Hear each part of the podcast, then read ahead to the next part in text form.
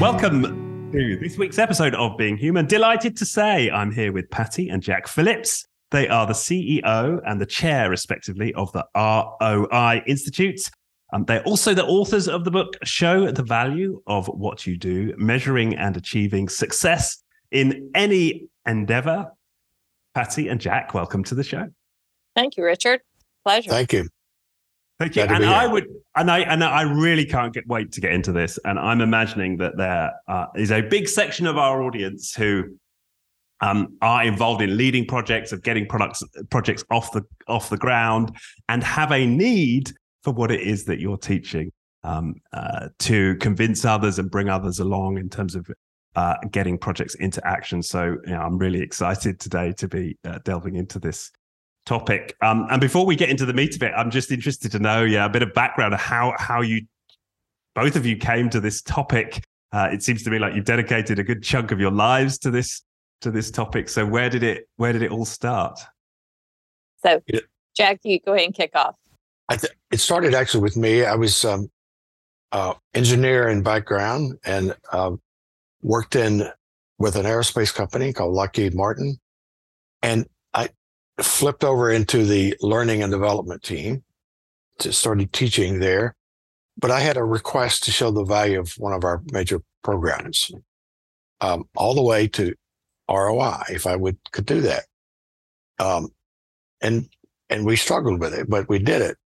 I, I at the time I was working on a master's degree in statistics, and this became my statistics project. I mean, my uh, thesis project is to show the value of this major program. And from that, what we were able to do is to keep that program funded. And that was the part was in question. And also got more support for it. And we actually made it a better program. So I walked away from that experience saying, Hey, this is, this is a pretty good thing to do is to show the value of what you do all the way up to even maybe the financial ROI as we did in that case. And it really is a great way to keep your f- funding and getting the support you need and getting the, the project uh, improved, make it better. So from that, we started putting more structure, more processes around it. We wrote a, really our first book on that back way back in the 80s. And since then, we've written over 75 books. And we started this company. Patty uh, joined us early in the process of about 25 years ago. And Patty, why don't you pick it up from there? Yeah, so my entree into this was a little more serendipitously. I spent about 13 years in corporate America and uh, looking for working for a large organization, and then began working with Jack in this process and working with clients in the process. And I really valued the process because it's based on fundamental, you know, good sound research. So good research. Um, it was work that I like to do, and that's the research, the cost benefit analysis, the statistics. But also, we could see how it was really helping individuals within the organizations demonstrate the work that they were doing. So, just not just the projects they're working on, but really the value that they were bringing to the organization. And we found more and more that that's what organizations need. And it, it just provides that insight that decision makers are often lacking when they make those funding decisions. And then through the process, and my PhD is actually in international development. And so through the process, we expanded it beyond corporate to really work within the nonprofit um, organizations, non-governmental organizations, um, and then help you know those individuals who are working in areas that are more difficult to demonstrate value give them a tool that they could actually demonstrate value in the most objective way possible and that's the book actually richard as we were talking earlier uh, kicks off with one of those stories yeah yeah um, and I, am just I'm I'm really keen just to start then diving in, and we can come to that story, Patty. I think that'd be a good one. But w- where it started for you, Jack, with that learning and development program, uh, yeah, I'm intrigued. What what was the program, and how did you show the value of it? Well, good question. It was actually a, what we call a cooperative education program. Uh, these were college uh, students who alternated work and school. They work for the company a semester and they go to school a semester. And it was a program that lasted usually five years for the student. And they got their degree and they got a lot of experience. I had 350 co op students. Um, representing 16 universities. They're all engineering. And we're doing this for the chief engineer. And we, the, the salaries for the co-op students when they're working uh, were actually on my budget. Right. And, and so you can imagine 350 students um, making a, a good wage here. It's a lot of money. And I would just take my my expense and my salary and my assistant's uh, salary and and all of those salaries and I'd send it to the chief engineer every month and charge it to him because it, we're doing it for a recruiting tool. So he was the one that brought up the point. Is this really adding value? So what we did, we did a classic uh, uh, experimental versus control group. We looked at the graduates in the company who came through our program as the experimental program. And then we compare it to those who did not have the cooperative education. That's a control group. And we look at the difference, the difference in terms of how long they stay with the company, how did they progress in the organization, their performance actually. Uh, and it was amazing to see the difference in the two. And we could convert those to money. Obviously, if they stay with us, that's we we've had retention, and that's very expensive to have turnovers, and so uh, it had a huge payoff. And when you look at the cost of it, it turned out to be a positive ROI for the company because it became a great re- recruiting tool. Like 90, 90 plus percent came to the company full time permanently, and they performed well and stayed stayed with us. So that's the the gist of that story. We actually published that in a journal a journal of cooperative education and gave some speeches on that. And it, it really brought some good respect for that kind of program in that particular field at the time. Yeah. Yeah. I can, I, I can imagine that that would have made a stir because that's, that's something that people generally, I would uh, suspect, find tricky, right? They they put these programs together. It feels like it's a good thing to be doing, maybe giving back to the community, but how could we ever put a business value on this? I guess is a question often asked. Yes. And, In fact, okay. some people thought it was a way to support students and help them get through school. We're doing this for the good of society. But selfishly, it's a good thing for the company, particularly when you can show the ROI, the return on investment, that for all the money you're spending on that, you're getting it back plus more. Hey, it's a selfish thing to do now. Plus, it's a good thing to do for people who can't afford maybe to pay for their education so well. Yeah, yeah. Um, and then and then maybe there's a, a lead into the to, to, I think perhaps the first examples or one of the first examples in the book, which really intrigued me because you opened it with this this example of chaplaincy in hospitals, and I'm and immediately even even as somebody who's relatively well versed in these ideas, I'm like, well, how how on earth are we going to uh, prove the the value of, of, chaplains in a hospital? And uh, yeah, t- tell us that story. So, about 2016, we were invited to meet with a very large group of chaplains. We were invited through the United Methodist Church and their accreditation for their, their chaplains. And Jack and I met with them, and our, we were going into this meeting thinking, okay, this is going to be tough because doesn't everyone know the value of a chaplain? And we were afraid we were going to go into this and they were going to push back and say, you know, we don't need to be doing this. I mean, are you kidding? Really demonstrating the impact and especially ROI. But what we found is that they really embrace the idea of demonstrating the, their value because they know the value they bring. And these chaplains were chaplains in healthcare, military, prison chaplains. Um, and they knew the value and they wanted to demonstrate the value because they knew that their funding was at risk. And so one of the, uh, we, we, about 25 of, of them worked with us very closely. Uh, building capability in our methodology. And one of them, Doug Stewart, the one you read about in the book, um, he wanted, and he, you know, he had full support of his executives, and he knew that if he didn't demonstrate value in a meaningful way, that funding was at risk. And so he actually uh, set up an experiment, putting a chaplain in ICU to demonstrate the value of chaplaincy in that particular situation and how it could actually affect length of stay. So it was it's a really interesting story. And Doug and I have been on the road a little bit sharing that story with others who are also chaplains in the healthcare environment. And Jack and I, our position is if you can demonstrate the value of what a chaplain does, you can demonstrate the value of anything because there's nothing softer than the work of a chaplain, right? Yeah, that that that's what struck me.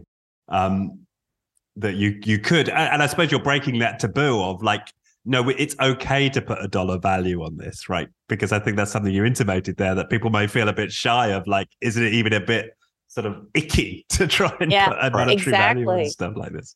And and that's you know many people do have that position. It's it's a bit icky, or why would you ever do something like that? But in the end, we only have so many resources, and so we want to invest in the resources and the tools that deliver the greatest value and create the greatest change or achieve whatever the objective is. Mm. Yeah. As this particular agency said, um, uh, we as chaplains would have to learn the language of business. Uh, the the business won't necessarily learn our language. That's right. So we really got to get into their world and show the value that we can provide in their world. That particular payoff was on length of stay. The, the chaplains in that experiment reduced the length of stay with where they were there compared to those where they were not. The length of mm-hmm. stay is very expensive. That is, if you can reduce the time of someone in the intensive care unit, and that's the setting where this took place, hey, that's a lot of money you're saving the system. Yeah. And also, I mean, that setting it up in that way, there's also a, a powerful message there that, you know, people, people are healing more quickly through the support of the, of the chaplains, right? So there's there's, right. there's, a there's a human story you can you can also take from that. Yeah.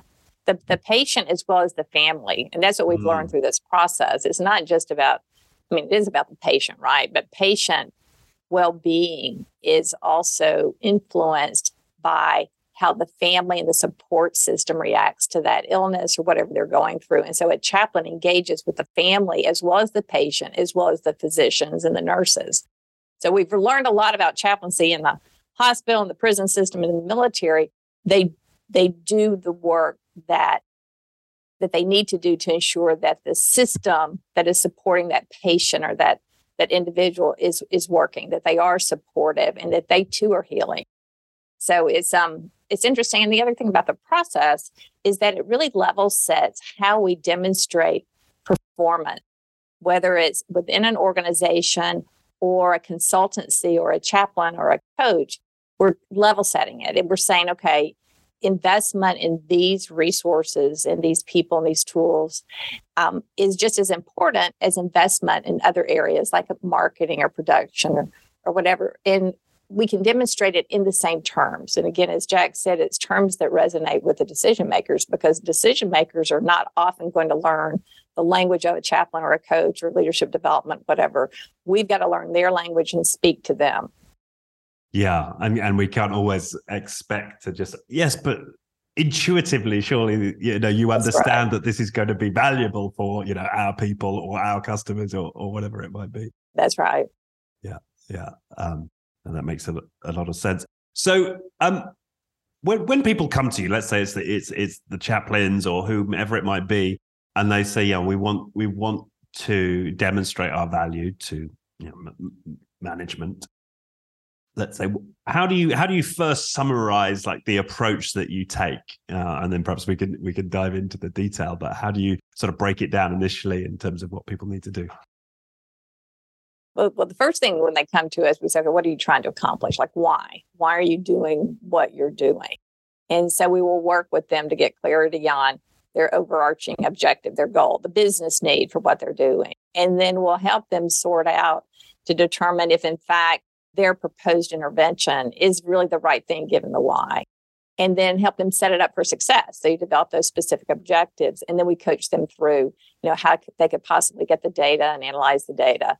But it all begins with getting clarity as to, you know, why are you, first, why are you coming to us? What are you trying to get? Because we have to demonstrate the value of what we do too. So we're teaching others how to do it, but we have to do it the same. So we clarify, you know, why are you coming to us? But then we also look at the work they're doing and really try to help them sort out the why of what they're doing. What is the business need for what they're doing? And what's the payoff of it? You know, is it a big enough problem or opportunity to actually pursue given their proposed solution? So we start there with clarity of the why. And then, Jack, if you want to add to that. Yeah, so it's a matter of process then to collect the data, analyze the data, and re- report the results and leverage the results. And so we're defining success here around five levels. of the first level is how they react to your project, your program, your initiative. Do they see value in it? Second level is what have they learn to make it successful? Uh, that's learning level. And then third is application and implementation, applying what they've learned, making it successful. They're doing something now. It's execution. And the next level is impact. What impact are you having in the system? Those are measures already there somewhere, just like the chaplain impacted uh, length of stay in the hospital. And those co-op students who became graduates, their impact was that they stayed with us longer and they performed more and progressed more. And so we're looking for those impacts that are so important.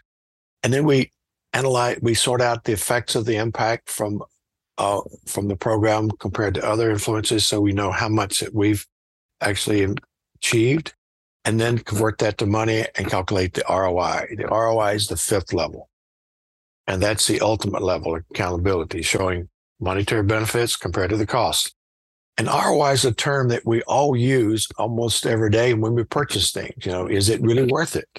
Mm-hmm. And that's what our funders and donors and supporters are often asking asking is is this worth it?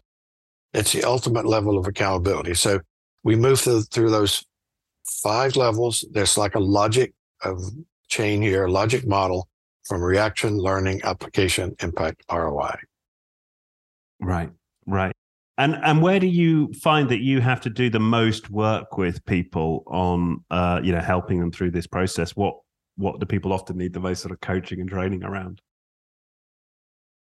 It's it's actually convincing them and showing them that this can be done. It is being done by literally thousands of people, and it's it's not that difficult.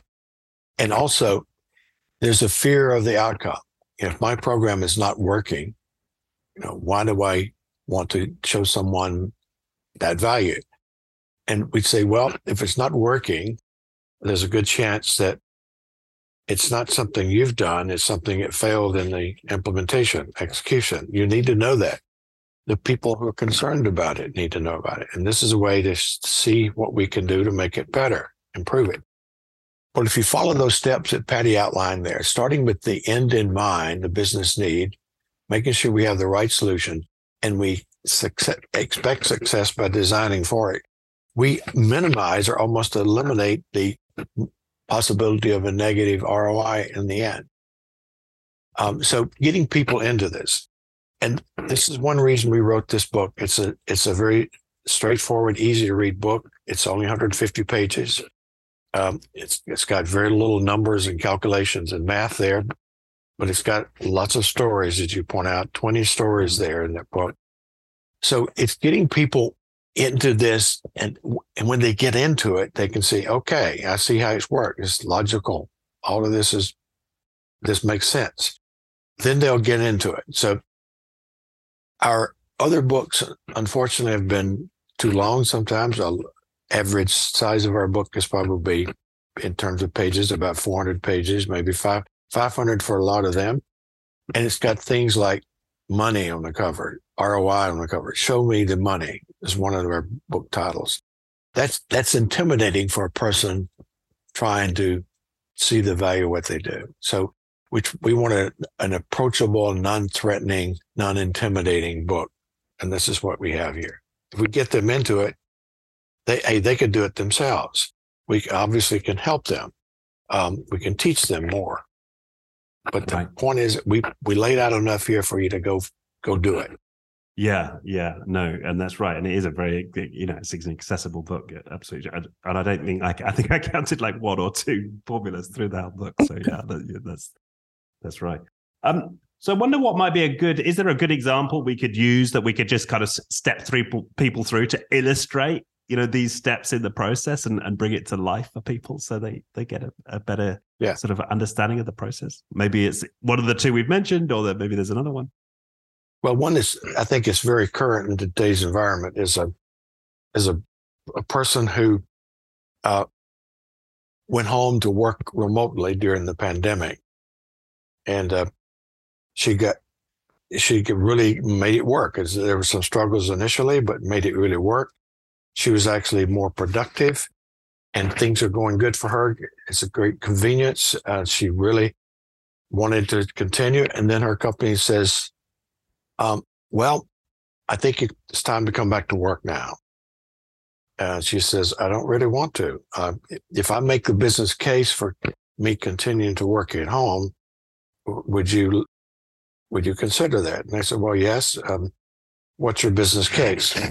And so she she quickly looked uh, looked at this methodology and looked at uh, other studies that we've done with working at home. Um, we have lots of published case studies there. Um, and so she she's basically told the the company says, look, first, your big issue is do people see this as valuable for them and will it work for the individual? And certainly in my case, it does. She says, I've learned how to do it. See She's working through reaction and learning. And I made it work and we make it work. We have good collaboration. We have good engagement. My manager is okay with this. It's working. And here's the impact. The first impact is that um, I'm giving up my office and staying here. That's a huge saving for you. Uh, that's one impact. The second is if you don't let me work at home, yeah, I'm gonna, I'll be leaving and that's a turnover. And we know it's going to cost you this much money to replace me. That's another impact. Uh, third is I'm more productive. And we've got data that shows that. And even the company has admitted that during the pandemic, we're all productive, more productive. So I got productivity. So she says, here's the actual ROI now. Here's here's what it's worth to you. Huge ROI because you got all of these benefits and it costs you very little to make this work. And she says, in addition to that, here's the ROI for me. It's very high because I want it. I like this. I want to continue this. I'm saving money from my, my commute. I'm saving money for parking and for lunch every day. So uh, it's making life easier for me and, and and there's some huge intangibles of stress and convenience that's important here for me. And it's a good ROI for our city and our environment. We, we're, we're reducing congestion in the streets that we need to. And we're also eliminating a lot of carbon from going in the environment because that's what we do when we, when we commute. So the ROI for the community is positive. So with that convincing argument, they let her stay. So it, just shows you if you show the value of what you do in terms that someone can really understand and appreciate, it can work wonders for you. Leveraging it for you in this case. Patty, you want to add to that? No, I just I thought I might just uh, share just one more example um, because many of your listeners may be in that independent consulting or uh, coaching space. Yeah, and so another example might be, or another example is, um, you're working with a client and they want to engage with you as a coach. And the first question is why? What's the what's the business need? So maybe you are coaching the owner of a medium-sized business and say, I want to increase revenue um, for the organization. And the coach says, let's define it. Revenue in terms of what? And then how profitable is that? And what's that worth to the organization? Then through the coaching experience, they develop action plans. Um, the person, the client learns what they need to know. They get new insights about themselves, about their team, how better to communicate with their team or their sales team. The coach is always checking in with that client, but through the coaching experience, they develop an action plan. And here's what the client is to do, all with an eye on increasing that revenue and ultimately the profit to the organization. And then six months later, they follow up to see if, in fact, that happened, to see if that revenue increased. And then we sort out, okay, how much of that is really due to this coaching experience? And that's the step to isolate the effects of the program. And this is an area that people are most interested in. We get asked this question How do you do that? More frequently than any other question. And we sort it out. And we can either use experimental design with a coaching engagement, may or may not be the best choice. Um, we could use trendline analysis, so very simple technique to check your data over time, whatever that revenue or that measure is over time, project where it would go if you did nothing, and then where it is given you had the coaching. Or we can use estimate. So at that individual coach level, engaging with that client, it is a really good process to design a coaching experience that delivers value, not just behavior change, not just insights about themselves, but really value that is important to the organization. And that value could be revenue, ultimately profit. It could be quality of work. It could be turnover, as Jack alluded to in the work at home case study. So it's just a very simple step by step process that ensures that the solutions our clients are investing in are delivering meaningful value. But it's value from multiple perspectives because to get to that impact and ROI, the client first has to buy into it. They have to see that this experience is important to me. They have to learn whatever it is they need to know so they can go out and do what you want them to do, which will ultimately drive the impact you're trying to drive. And you hope that that impact is enough that it overcomes the cost. So you get that positive return on investment. Right, right. And and where do what what are the the kind of common pitfalls in this then? Where do you see people often you know going astray when trying to uh, calculate ROI and, and get this embedded in businesses? The biggest pitfall is focusing on the activity of what they're doing and not the outcome of what they're trying to achieve, and especially you know individual consultants and independent workers and but within large organizations we see it too. Um, they chase a shiny object or if you're independent you're chasing the business and so you just deliver. And it's all about the activity of delivering whatever it is you deliver and not really thinking through the process to ensure that one you're offering the right solution but two that solution is lo- aligned with the need of the client or the the organization. So I think one big pitfall is people are too focused on the activity of what they do and not really looking toward the impact. And then to another pitfall is it is about process. And you know, process takes time. Um, it's about setting it up at the beginning and actually, you know, plan your work, work your plan. And so sometimes we see clients they get impatient, they get you know disinterested they want to wait too long to show impact. So now the client's not interested any longer. Um, so those kind of things we see a lot of. And then I know, uh, Jack, you've got something you want to add. And credibility. So when you get to level four and five, that's the that's the business measurement, and the ROI is the getting it down to money and comparing mm. to the cost. Uh, you have to be very credible because you're putting this in front of uh, executives and administrators, and sometimes it's the funder for the program, or major supporters for the program, uh, they, it has to be so credible. So sometimes they take shortcuts that impede that credibility. And when you do, you lose, you lose your argument there. So making sure you have that credibility. We built this to be executive and CFO friendly, as well as user friendly, and as well as researcher and analyst um, friendly. That is, and professors. Uh, you you want something that your, your professors can support. So it's it's credible. It has to be credible. That's that's one of the pitfalls is not getting to that level. Right. Yeah, that makes sense. And and just personally having been involved in a lot of programs where there's a you know there is an eye on the benefits and and it, sometimes it, benefits tracking is a term used right and there's there's, there's somebody somewhere often with the responsibility to um, keep keep track of you know ha- how a project is doing versus ROI, and it can sometimes feel like an overhead, right? Just like more admin that people don't necessarily want to engage in. Like, how do you avoid this this feeling like an admin over, overhead as opposed to sort of central to to the to the engagement or the project? Well, you have to pick your battles. It, it's like, is my project big enough, expensive enough important enough for, for me to devote this time to show the value. There's a lot of things we do that you probably, it doesn't get to that level mm. of, of scrutiny. And we, so if it's a major issue for you, it's a major, it's important uh, for the organization, then we've got to do that. And when you make that decision, you're, you're basically accepting the fact that you got to put a little time into it. You got to invest a little bit of effort to show the value. It's really part of the project. When we work with project managers, uh, these days, many of them have an extra burden of showing the ROI of the project. They've always tracked schedules and budgets um, for projects, but now we, they're getting asked for So, what was the ROI for the organization to uh, for implementing that project? So they realize now that's part of the effort. Now it's just we've got to spend a little more effort to capture data, a little more data than we've had, and do maybe a little more analysis. But we also want to work hard not to spend too much time.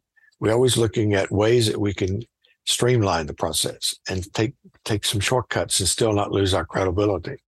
So we don't get bogged down and have paralysis by analysis. So we we we, we can work through that, I think, in most all cases. Patti, you want to add to that? No, just what you said, Jack. It's baking it into the project.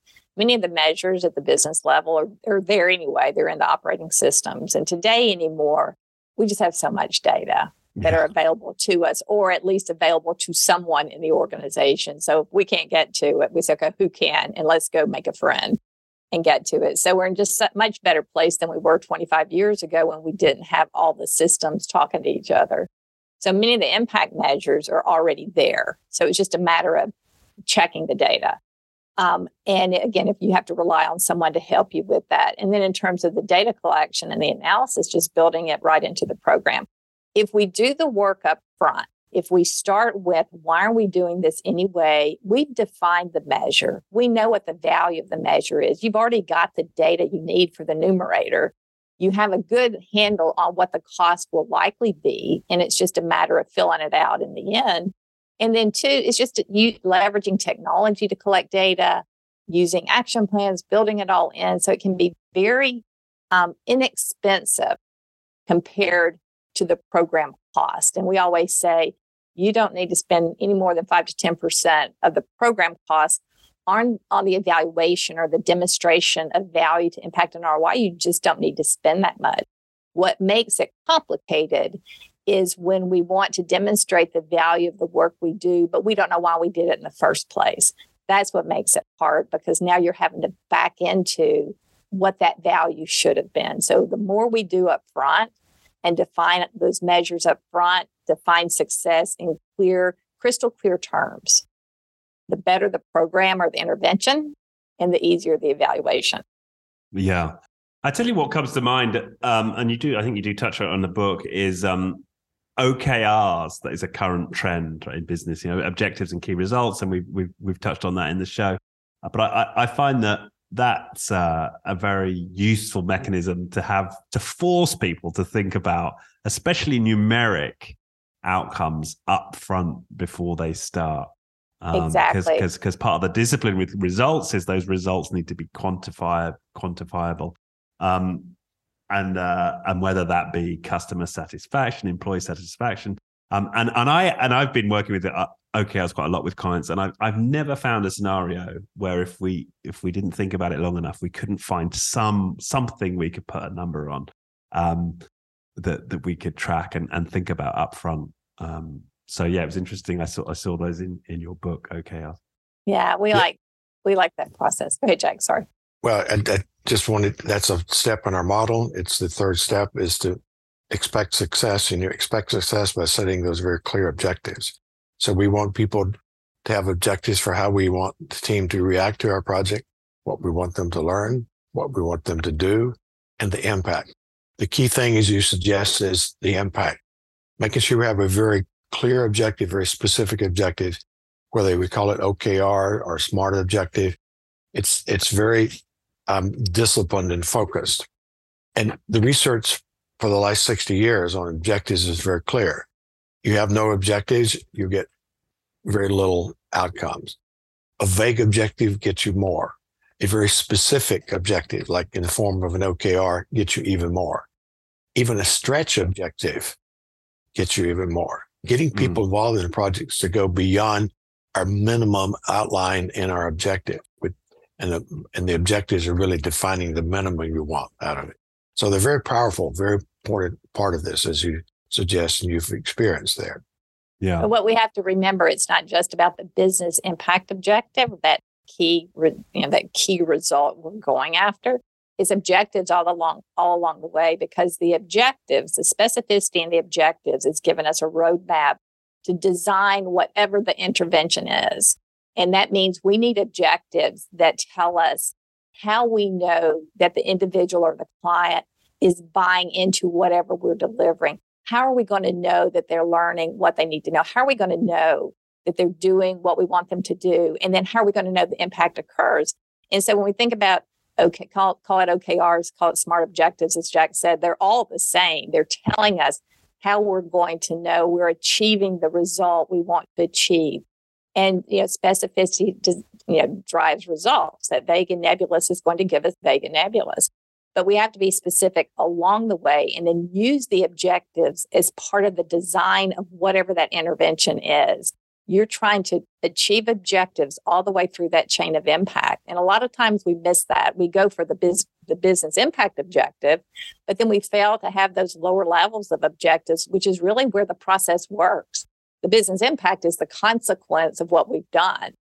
Um, so when we think about OKRs, we think about objectives, we really want to think about objectives all through that chain of impact and then use them the way they were intended to be used, design solutions and interventions to achieve the objectives throughout the chain of impact. And if we do that, we will have a better program targeting the right people at the right time, the right way.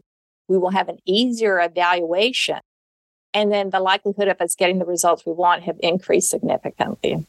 Yeah, yeah. So I think you struck a nerve there with us on that uh, point. Yeah, we, we just see so many interventions out there, and we look at these objectives, and they're so vague. It's like, what does that even mean? Are but they not there? People are buying into it. Yeah. And it's like, you know, that's you're not serving yourself. Forget the results that the client's getting. You're not serving yourself well because there's very few really bad interventions out there. There's really, you know, most programs, most interventions are probably pretty good, but they're implemented poorly. And it begins with the setup at the beginning. Why are we doing it? Are we sure this is the right intervention? And what are those specific objectives? And if we can set it up right, we have set ourselves up to drive the outcomes we want to, that we need to. And we've set ourselves up for a design that can work. But you know, people just get in a hurry. They're just all about the solution and the activity and the shiny object, and they're going with it and, it's unfortunate. I, yeah, and there is. I mean, there is a counter to the like to the notion of of um, you know, having specific objectives, and that is that you know we we live in this this volatile, you know, uncertain, you know, complex world, the VUCA world, and and uh, you know if we if we get too uh, fixated and attached to a specific and a specific objective, then then we miss you know that adjacent opportunity. You know, in the mm-hmm. shifting sands, and actually it can it can uh, harm our agility and uh, yeah, it's it's not always uh, you know an unalloyed good to be have specific objectives that we stick to. And what, what what's your response to that? Plan and pencil, and I learned that from childhood. Plan and pencil. You've got your objectives, but you also want to look at you know a risk associated with them. What else could happen? So we're always thinking about the what else about it. So, and Jack, I think I cut you off again. Sorry. Well, that's okay. It's one of our rules in the book for objectives is to be flexible and make changes as needed. If things change, we have to change our objectives. And we also look at unintended uh, mm-hmm. outcomes. Um, there's almost always in a project you find things that you hadn't thought about occurring. Some are some are good, some are bad, but you need to look for those things but also adjust your objectives along the way as you run into issues that say, "Hey, this is not possible," or "This is too easy." We can we can actually tighten this up a little bit. Yeah, and yeah. and and the results of of what we do, the outcomes of what we do is important, but it's more about the lessons we learn through the process because what we may find is yes positive roi but it, you know the employee team hated it well let's balance that may pay off yeah. in productivity but now you've aggravated everyone else that's not good either so we have to look at the outcomes but we have to look at it holistically and that's yeah. why we say what we're trying to do is help individuals and organizations create and demonstrate the value of their work. The creation of valuable work begins at the beginning demonstration is the evaluation. But in the end, it's about what you learn through the process and let's pivot when we need to. Yeah, yeah.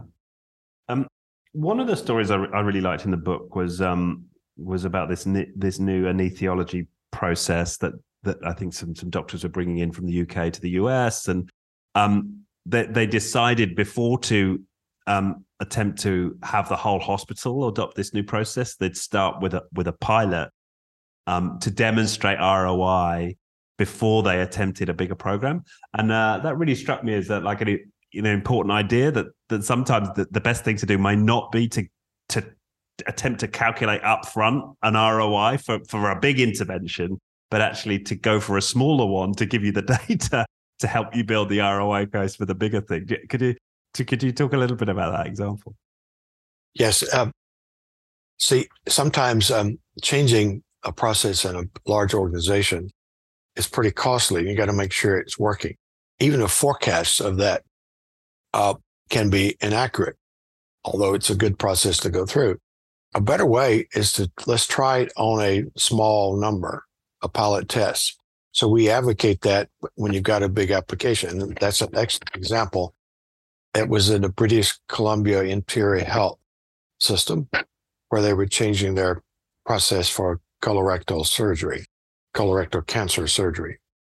Um, and so it's a marvelous example of taking a small sample, showing the actual ROI, and making a case to uh, the the the funding authorities there. It's a government uh, funded healthcare system there in Canada, and saying, "Look, I need more money." They just don't have extra money, but when they see that you're actually saving some money, and they can see those savings occurring quickly, and the CFO was the first one in that example to speak up and say, "I think we should do this system wide because."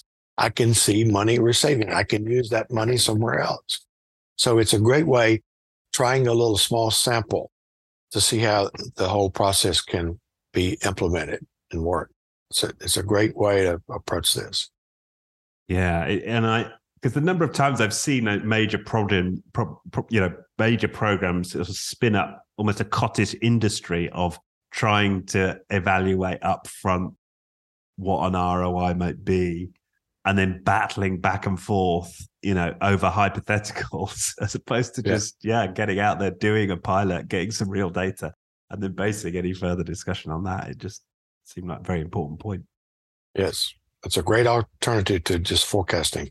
Let's try it on a on a pilot basis. And so fact, it's not too expensive. Right. And in fact, we often say that your pilot ROI is the best form of forecast because you've actually executed process. Yes. Yeah, yeah, yeah. Um, now there was another example in the book which I liked that having and discovering a negative ROI may not necessarily be a problem, right? Mm-hmm. Yes. Like, and and that we should not, you know, another reason not to fear doing this. Yeah. Um, well, you know, you want to be the one who finds that negative ROI before someone else does, for sure. But we, you know, people are afraid uh, that what they're doing is not adding value. But it, what the negative ROI is telling us is not adding value based on the measures that we've converted to money and the cost of the program could be adding value in other ways. So when we have that negative, we want to embrace it. Okay, it didn't work. Why didn't it work? And that's the value of the lower level of data, but it's also the value of the intangible benefits because it may be negative in terms of productivity and quality, but customers are happier. So let's look at it that way. All right, we can we can address negative ROI, but we often can't address that unhappy customer so easily. So we say look at the negative ROI as an opportunity to improve the program. because um, if it's if you get a 200% ROI on something, it is very rare for someone to reflect on what went right or wrong. If you get a negative, people are going to look say, let's learn what happened. How can we improve it? Maybe it's not the right solution, but also what are the other intangible benefits? One of our stories in the book, um, Casey Buckley, she's with a pharmaceutical organization, and her she had a coaching intervention that they invested a lot of money in, and she and I met, and she said, "I think it's negative." We looked at the data. There was nothing she could do to change it. It was going down. It was going to be negative, and she had to present these data to the senior executives, including the chief financial officer for this company. And they, you know, they accepted it. They said, okay, we see it's negative, but what's so valuable is that you presented this story in a way that we never thought you could. And so we love this because now we know that this coaching intervention can deliver value. maybe it didn't in terms of ROI yet, but the measures you presented were so valuable. She, so she ended up walking out of that meeting as a huge winner and contributor right. to the organization. Yet it was a negative ROI. So we just have to. It is what it is. It didn't work out the way we hoped. How can we improve it in the future? Even the coaches, the man, it was it was the sales managers were supposed to be coaching the sales team, and and there was some suspicion that that wasn't going on, and this not only verified that it wasn't going on so well, but also shows the impact that it has. And so the coaches says, thanks for pointing this out because we we realize that we were the problem here. We just need to step up to this and do it. So it really worked out good for everyone. And there's there's another example there where a Fortune 500 company, a large package delivery company, was thinking about uh, uh, eliminating its um, tuition refund program. And the, the reason is that they had at that time they were having low turnover. And th- and this just to just to clarify, that means that the the company pays for the yes. for the the fees to go to college, right? Yeah, if they want to take a degree on their own, the company pays for it. And the, the the assumption was we're doing that to retain people, to keep people. It's a benefit for them. And there was a rumor going on that the executives were thinking about discontinuing it because it says, look, we don't have a retention issue. Maybe we don't need this. And so this person did did the ROI study as a preemptive strike here. And she analyzed the, the data. And what she found is yes, it's true. It doesn't affect retention much. It, it's not a big factor in people staying with the company. However, what they could see is it was an excellent mobility factor because people got their degrees uh, through this program and moved to other areas of the organization and, and ultimately moved up the organization. And this was, was a company that really puts value on people moving up the organization. In fact, the, the, one of the CEOs of the company started out as a courier and worked his way up but did that with some additional degrees that he picked up along the way through the tuition refund plan. And so they said, look, yes, it doesn't pay off ROI on retention, but it does drive mobility and upward mobility and lateral mobility. And that's a reason to keep it, not based on retention. So they, they agreed and they didn't stop the program. They just made sure it, focused on programs that would help some mobility in the company. So that would have been negative if we'd done the ROI based on their assumptions. But if you look at the other measures that was driving, it, it made a good case for keeping it. Yeah. And you can imagine had it not had that individual not developed the, the, mindset of looking at the data and making clear assessments of the impact based on that data, they'd have probably never got to that conclusion and been able to tell a story from the data around it. Yes. Yeah, I mean, it, it, it, what what comes to mind is that term that we hear a lot now in business: data-led decision making. It seems hmm. like this sort of ROI conversation is a, is a conduit into that, right? To data-led leadership, data data-led decision making. Yes, it's exactly. It helps people develop a discipline there. And we want them to make a decision on six types of data, not just ROI alone. And that's why we can live with a negative ROI sometimes and make some changes. But we get reaction and learning, application, impact, ROI, and intangibles. Intangibles are measures in our system here that we don't convert to money. Things like teamwork and collaboration and reputation, image and brand. Uh, things that we don't normally convert to money incredibly with a reasonable amount of time. We're going to leave it as an intangible. That's still important. The intangibles can make the difference here. So we look at all six types of data to make a decision. It's a yeah. rich base for making that decision now. Yeah. Yeah, no, that, that, that makes a lot of sense. And uh it's um yeah, I suppose I suppose it, it the, the, what's great about these stories is is another lens for this is data led decision making, right? And and what you're you're providing yeah. is a wealth of like super practical examples uh, and ones that that may um, not immediately uh, strike you as being applicable. The chaplaincy, for example, mm. um, where yeah, like following these disciplines have uh, allowed for people to yes. make uh, yeah. data. And that's decisions. that's what we were trying to accomplish with the stories. We we have many case study books that we've developed. So we have lots of books that we've written and and worked with others to develop their case studies, but they get so much into the weeds of the process.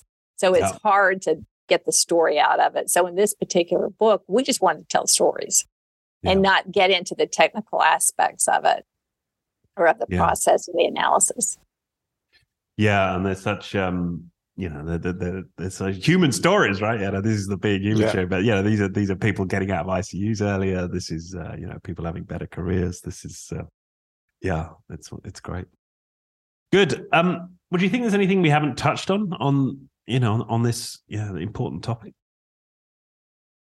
Well, I'd say the the number one reason people often go into this is to keep their funding. So if you think of what what's what happens if I don't do this? See if your if your if your supporters see you as as a cost and not an investment, um, that could be detrimental because costs get cut, they get uh, controlled, eliminated, paused, frozen. You know all those things that have can happen to you. But if, if your if your supporters, your funders, your sponsors see what you do as an investment, they'll often do more of it and, and support it and, and enhance it and give you more money. And so getting budgets and keeping budgets is a critical issue these days. And this is a way to get there. Yeah. And it, yes, it may take you a little time, but the consequences are too disastrous if we don't, uh, because we lose funding and support and influence and all of that stuff that we need. Yeah. Great. Okay. Well, Patti and Jack, thank you so much for your time. Um, we should talk about where people can find you. Um, uh, so yeah, where where where would you send people who want to learn more? I know people can become a, a, a certified coach in in your work, and uh, they can reach out to you for consulting. So yeah, where should they go? So they can come to our website, uh, roiinstitute.net, and of course can reach out directly to Jack and me. So it's Patti, P-A-T-T-I, at roiinstitute.net and Jack at roiinstitute.net. Um, and then, so those are probably the easiest ways to reach us. So the website, and our email, and then Jack, what other thoughts? Yeah, well, you get the book on on Amazon yep. or wherever books are sold. Yeah, um, easy easy to get to. Um, and we'd, we'd love to have a conversation with you. If you got an issue, you want to talk through some things, contact us. We'd be happy to talk about it. Excellent. Well, thank you once again. It's been a wonderful conversation. Um, yeah, really enjoyed it. Thank you. Thank you, Richard. Thank you, Richard. The Being Human podcast was brought to you by First Human. For more on First Human's human focused coaching and leadership programs, head to firsthuman.com.